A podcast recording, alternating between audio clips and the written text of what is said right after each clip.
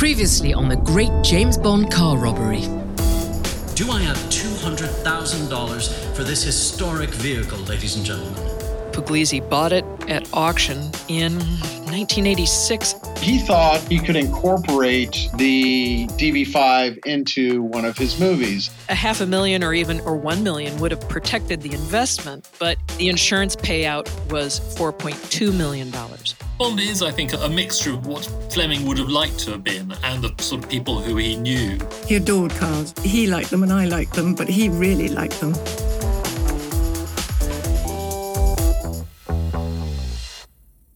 From the Spyscape Podcast Network, you're listening to the Great James Bond Car Robbery with me, Elizabeth Hurley.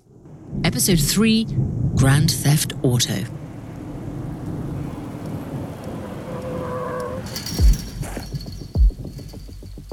Does this sound familiar? That's right. We're back at Boca Raton Airport, South Florida.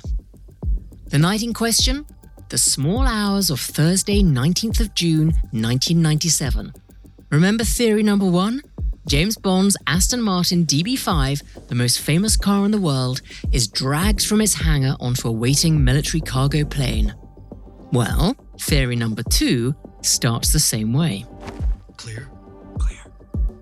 As before, the door at Building 4, Hangar 6 doesn't put up much resistance. A hacksaw deals with the padlock.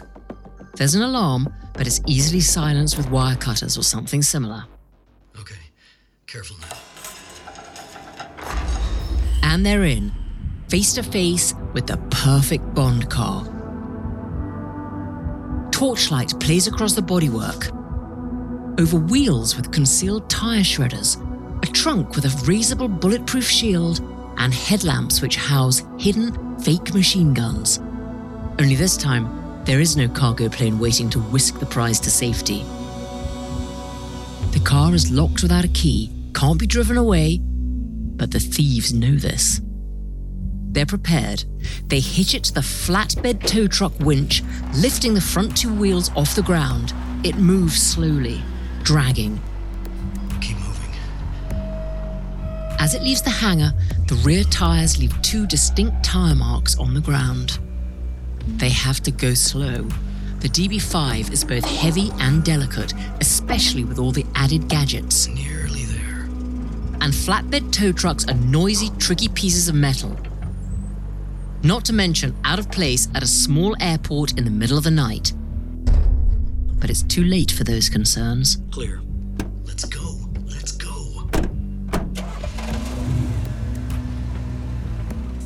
Now, for the riskiest bit of all exit. This being a small airport, there's more or less only one way out for traffic the main entrance gates near the guard shelter. At this time of night, you should expect to find only two people on site. First, a staff member for the aviation fuel depot, but that's often another part of the airfield. They should have no clue such an audacious crime is taking place. Second, the night watchman. Now, this is their department. All through the night, they're either stationed in the guard shelter or touring the grounds looking for suspicious activity. Suspicious activity such as driving a tow truck laden with a stolen James Bond car.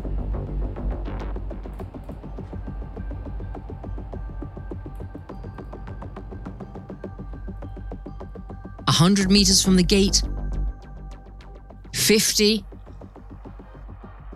A light still shows at the guardhouse window. The sound of late night TV wafts through the window. 25 meters now. Foot off the gas, just a touch. Moving not so fast as to look like there's a hurry, not so slow as to look like they're nervous. And still, no reaction from the guardhouse.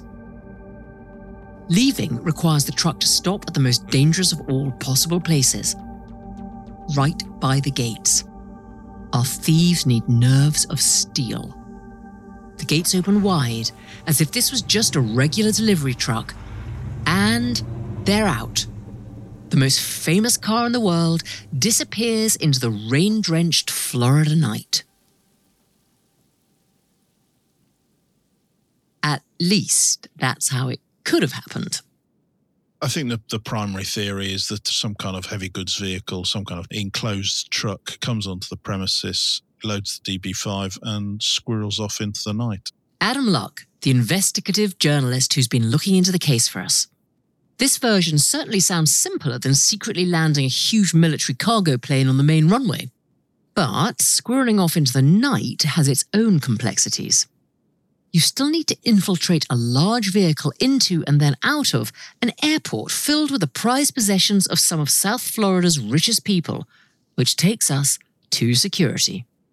Once you're on the premises, in effect, you could, you know, quite easily maneuver your way around the airfield. Once you're in, you're in, basically. The area containing the private aircraft hangars is protected by a perimeter fence with access through a security gate, opened with a security or gate card. Adam's spoken to a number of people familiar with the system at that time. Security was so lax that anybody, frankly, could have a security card to automate the gates with, and you just simply hold them against a box, and then the, the gates would automatically open. In other words, uh, if you're a pilot, for instance, and you had a plane on, on the premises, your family members could come along and buy additional security cards. So, you know, there could be any number of candidates. I mean, all of our tenants had gate cards. Harry Whittle, who leased out the hangars at the airport. We heard from him in episode one. He's among the people Adam spoke to. Anybody who knew anybody had a, a, a gate card. And at one time, they were pretty careless about letting people in. They had a um, intercom at the gate and there was no way that the person answering the intercom could see the person at the gate. There were also no security cameras focused on the private hangars or the main entrance area. In effect, no oversight over who entered. Whether you were using your own security card or someone else's or had cloned one, no one would confirm your identity or check what kind of vehicle you were bringing in. This being the 90s, the card system also didn't record which cards had been used or when. So you push the button and say, I own N5787 Lima and I need to get in. Yes, sir. The gate slides open. That's entry covered. Exit appears to have been even more simple. Memories differ, but some accounts describe a system where leaving the gated area didn't even need a card. Again, no human oversight. Nobody came running out to see who you were or checked your credentials at that time before 9 11, it just was not all that secure. And of course, the uh, owner of the car, who was the tenant, certainly had access. The perimeter fence itself was supposed to be another point of protection. There's no sort of secondary security. Once you get into the airport, there's really not much preventing you from going off to the hangars, even though the hangars are in a different area of the airport from the uh, runway. I think it was a six or seven foot chain link fence around the airport. It was mainly on the street side that they had this fence, but it was reasonably easily scalable. And I remember one occasion someone had parked their sports car in one of these outside parking locations, and the next day his car was up on blocks and somebody had cut a little gate in the chain link fence and taken all the expensive wheels off his car. If the gates and the fence weren't reliable, the next element of security was human the airport's night watchman. There was one security guard to watch over the entire airport, including more than 60 private hangars filled with aircraft and cars. Those familiar with the running of the airport have told us there were issues even here. Some guards struggled with the demands of the job in fairly basic ways. One guy was fired for falling asleep on duty. But we've no reason to think this applies to Dave Dragowski, the guard on duty on the night of the theft. Our team has been given access to Boca Raton's police department's complete police investigation report into the crime. It runs to 30 pages covering nine months of work on the case, and it contains records from an interview by an officer, Bill Schnackenberg, with the night watchman, Mr. Dragowski. Here's Schnackenberg's notes on what Dragowski told him. He advised that he had worked at the airport between 2300 hours and 0700 hours. He said he did not see or hear anything suspicious. He also said he doesn't drive around the north hangars. But he can see them from the tarmac area. Bill Schnackenberg is now retired as a police officer and he declined our request for an interview. We weren't able to trace Dragowski. In the police report, Dragowski says he did see lights being turned off in the area where the DB 5 was kept.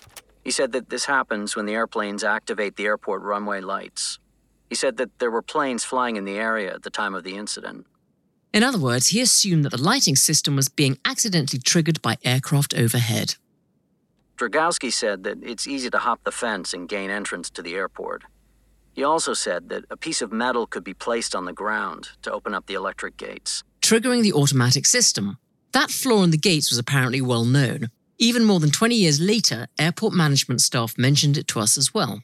But apart from the gates and the chain link fence and the security guard, the DB 5 should have had a final ring of protection the aircraft hangar itself, rented by Mr. Anthony Pugliese, the DB 5's owner at the time. But here too, security was surprisingly easy to penetrate. One of the other officers on the case was investigator Ladowski, who also contributed to the report. She didn't respond to our request for an interview. Listen to how she describes the crime scene at the hangar. Upon arrival, I found unknown persons had cut the rubber molding on the hangar door and were able to reach in with some kind of hacksaw or similar cutting device and cut the metal latch where the padlock is attached. A padlock that you could cut off with a hacksaw to secure a $4 million Aston Martin. The hangar's alarm system also suffered from what you could call underinvestment. This is from investigator Schnackenberg's record of his interview with Anthony Pugliese. Mr. Pugliese also said that the alarm that he had on the hangar was not monitored by any alarm company. The alarm went to his business address. He said that he would be having an alarm specialist come out to his hangar and advise on what had happened. With no active monitoring of the alarm in place, there was minimal risk of the thieves in simply cutting the wires. Of course, any theory of the theft still depends on intelligence. Access to the knowledge that Boca Raton airport security was seriously flawed, and the knowledge that valuables like the Goldfinger DB5 were being kept there. And that information was arguably available. To understand how, we need to dig a little deeper into Boca Raton as a city. It's a town that sometimes wouldn't be that out of place in a Bond movie anyway, starting with a Boca Raton institution. Welcome to the ninth annual Boca Raton Concours de Elegance as we kick this weekend off here at the live hangar party. Parties like this are keenly followed by local media. This is from Eye on South Florida. As we mingle among the supercars, luxurious jets, and the who's who in our community to make an astounding dinner. Well, a hangar party is where you throw an amazing, ostentatious, incredible party in an airplane hangar. Karen Turk is conservative television and radio host and a former Miss Florida. A proud South Floridian. I've been down here about 21 years. And a regular on Boca Raton's hangar party circuit. You know, what you need to understand about coming into South Florida and coming into Boca Raton Airport, you're driving down the highway surrounded by palm trees. You know, the sun is shining. So now you're in paradise and then you're able to be amongst all of these luxury items. And I think that's why this makes this such an amazing location to have a party like this. The hangar parties have made Boca Raton Airport a center for glamour and conspicuous consumption for years. And Boca Raton isn't the kind of town that expects you to keep quiet about your wealth. Karen's favorite event is the Wheels, Wings, and Fashion Hangar Party. And it's a, um, a really amazing event. They leave the hangar doors open so the outdoors and indoors sort of become one. And in the middle of it, there's a huge runway for the fashion show, and there's bars set up on different corners. And you grab your cocktails and mingle with the crowd amongst airplanes and exotic cars. Yes, the exotic cars. Many of the Boca Raton hangars hold high end car collections as well as private planes. And that was the case back in the 90s too, according to people like Harry Whittle. We don't know for certain if the DB5 was ever on display at a hangar party, but we do know for a fact that other luxury cars at the airport often were. In fact, the cars are often as much a part of the show as the aircraft. All right, I got some food. Let's check out some more cars. I know that there's a, I heard there's a Bugatti here somewhere. So I'm gonna walk around look for that. This is a clip from the YouTube channel Finish Line Factory. They're at the 2020 Concours d'Elegance party. Hangars crammed with private jets, sports cars, food stands. Clips like this spread the word about the latest in luxury in Boca. And Aston Martin still get adoring attention. Got an Aston Martin right here. This is the DBS Superleggera. Look at this thing. V12 powered, 358,000 MSRP. There you go.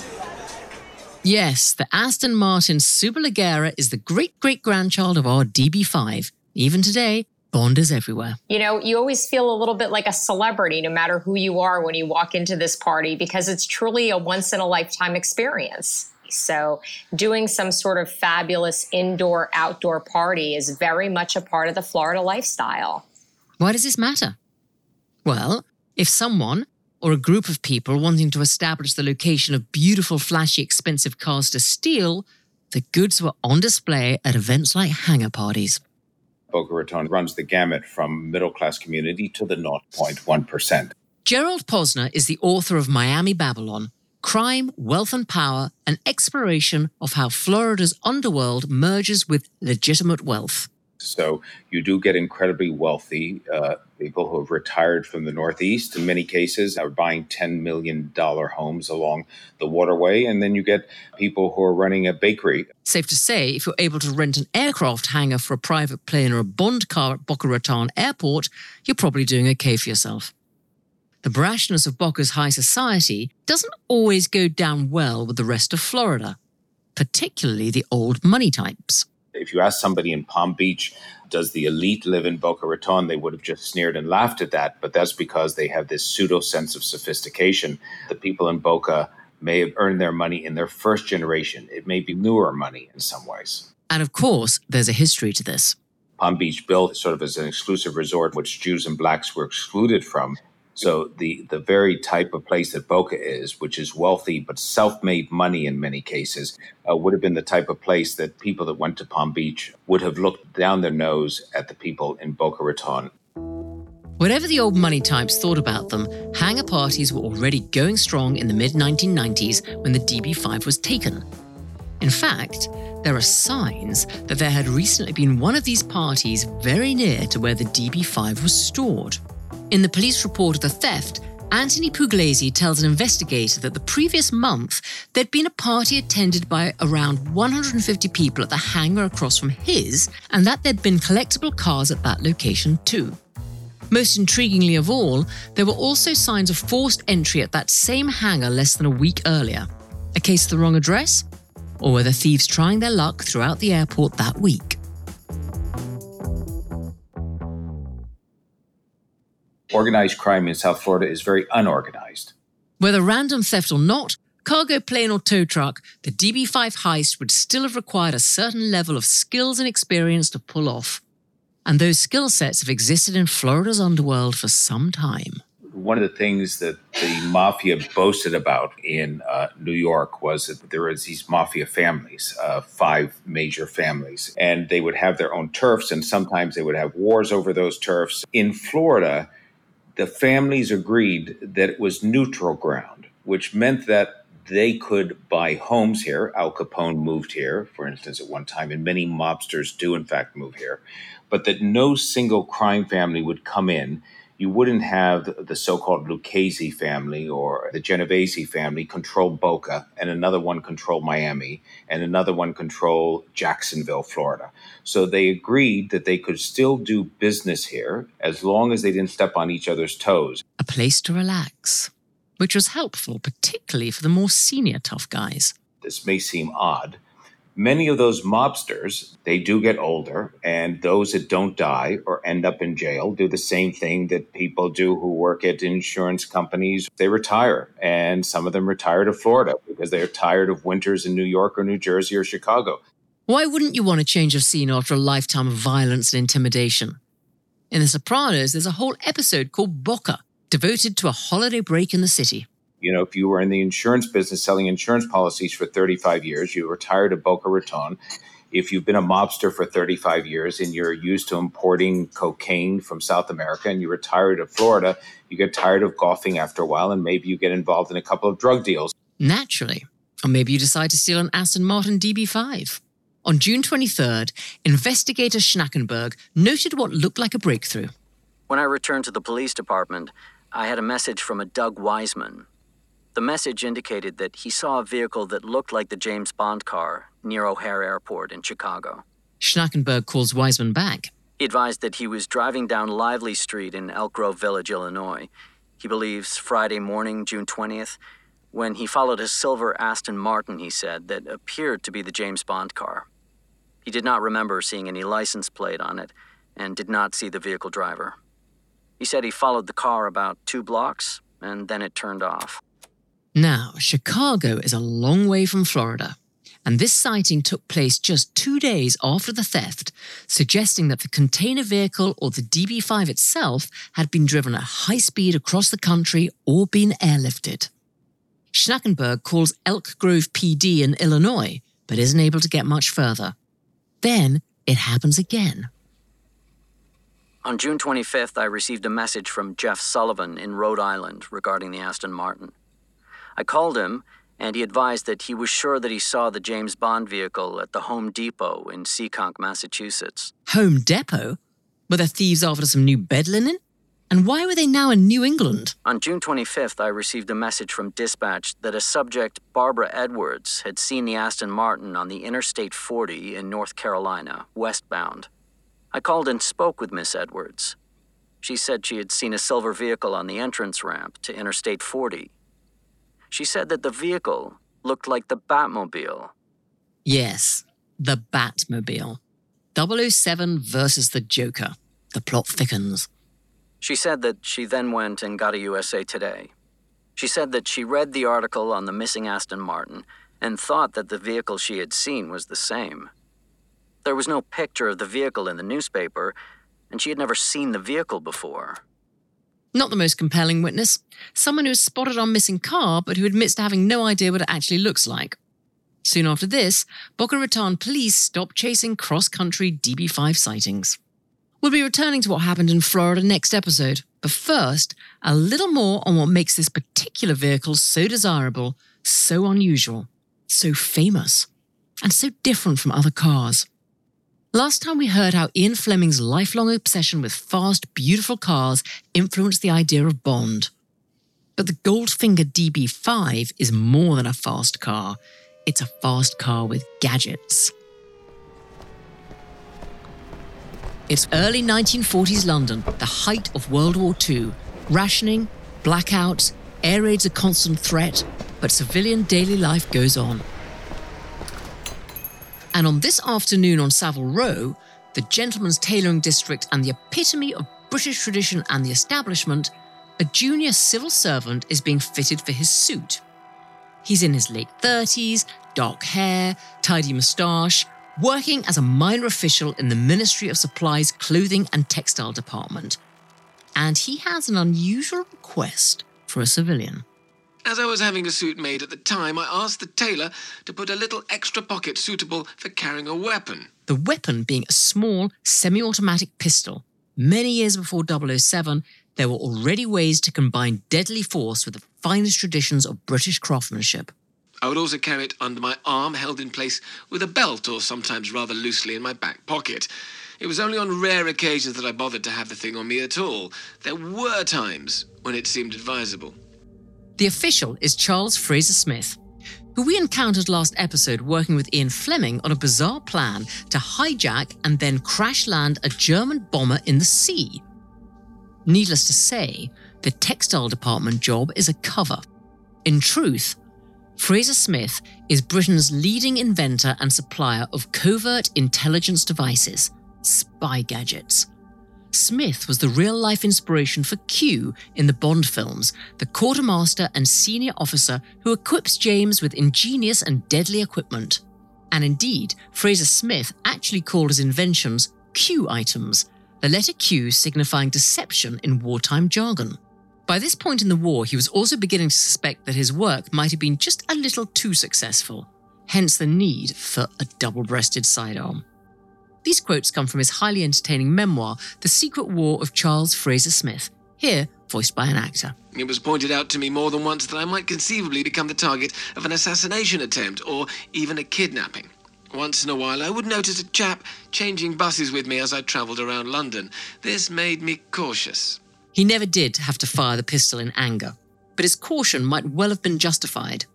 Fraser Smith was a key figure for British espionage, a Tweedy genius whose work transformed Britain's attitude to equipping its covert operatives. For almost every challenge faced by agents in the field, he was able to create a bespoke technological solution. In other words, a gadget. If British agents entering occupied France needed a means to destroy their top secret orders, he had an answer. I could supply completely edible paper, tough but palatable, so that a suspect or costed agent could make a meal of his notes, swallowing them after a few bites. How many times secret messages were chewed or swallowed during the war in this way without the slightest gastronomical effect, so far as I know, is hard to say. But beyond doubt, many agents could be grateful to my suppliers for their efforts. If British POWs needed access to special ink to forge documents for escape attempts, there were ways it could be provided. I managed to create an array of trick chessmen, playing pieces, and draft pieces that Houdini might have admired, including a chessman containing a watertight compartment to hold the necessary liquid. The piece was a knight, and to open the bottle, it was necessary to unscrew the horse's head. Nothing was left to chance, even the telltale lack of garlic on a British spy's breath. In a nation as garlic ridden as the Spanish, I had recognized that easy detection of a foreigner could follow any lack of this smelly substance. To overcome the necessity of having to educate our people in its somewhat exotic taste, I therefore decided to flavour chocolate with it. I included this in their equipment. The trouble was, I had to persuade honest English chocolate manufacturers that I was not pulling their leg. Way ahead of his time. If chocolate infused with organic garlic isn't yet available at a farmer's market near you, it probably will be soon. Unlike many of the devices the fictional Q prepares for Bond, Fraser Smith's gadgets tended not to be weapons. The closest was a fountain pen with a secret compartment containing a map and compass. Another intelligence branch adapted this to also include an explosive charge that fired a gramophone needle at the enemy, a sort of vinyl junkie's assault weapon.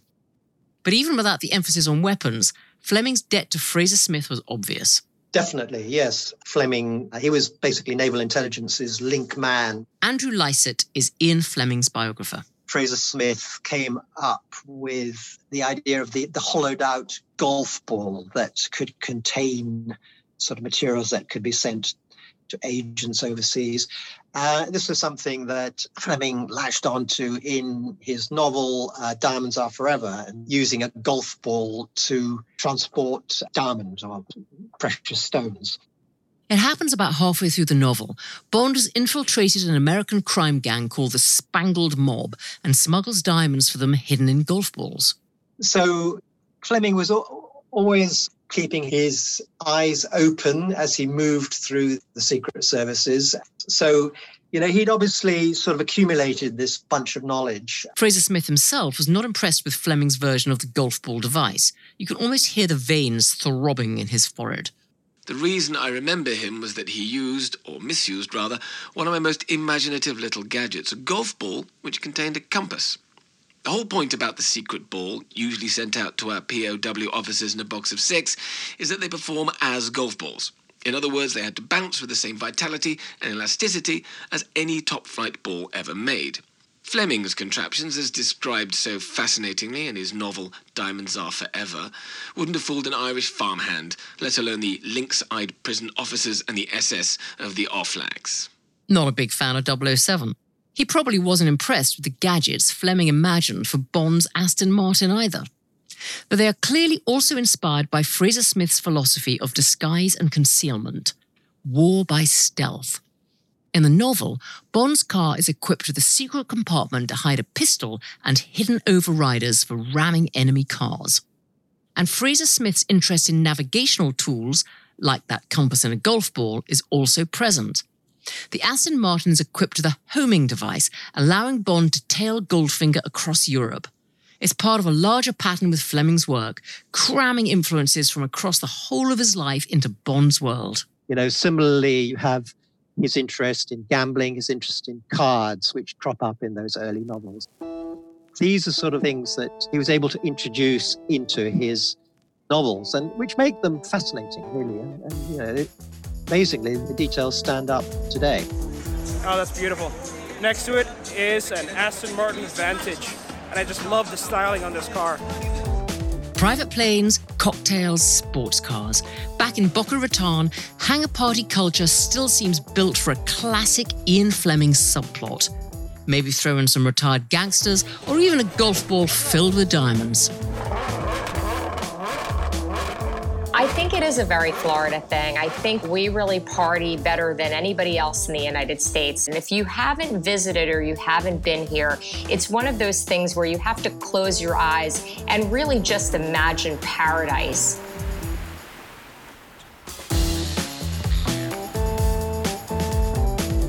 Next time on the Great James Bond Car Robbery.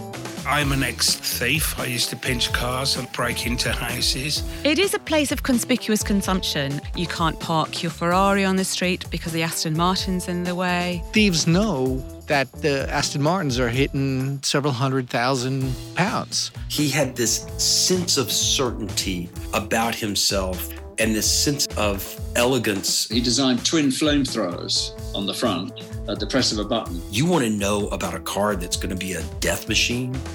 We're going to build you an automotive death machine. That's all in episode four. And if you want to know more about the life and work of Charles Fraser Smith, we recommend his memoirs, The Secret War of Charles Fraser Smith. An excellent short biography by David Porter also exists. We used both in putting together this episode. The Great James Bond Car Robbery, brought to you by the Spyscape Podcast Network. The producers are Cup and Nuzzle. Disclaimer The Great James Bond Car Robbery is not affiliated with Eon Productions, Metro Goldwyn Mayer Studios Inc., or Danjaq LLC.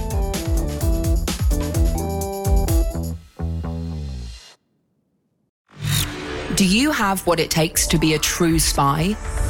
Now you can put your spy skills to the test with Spy Games.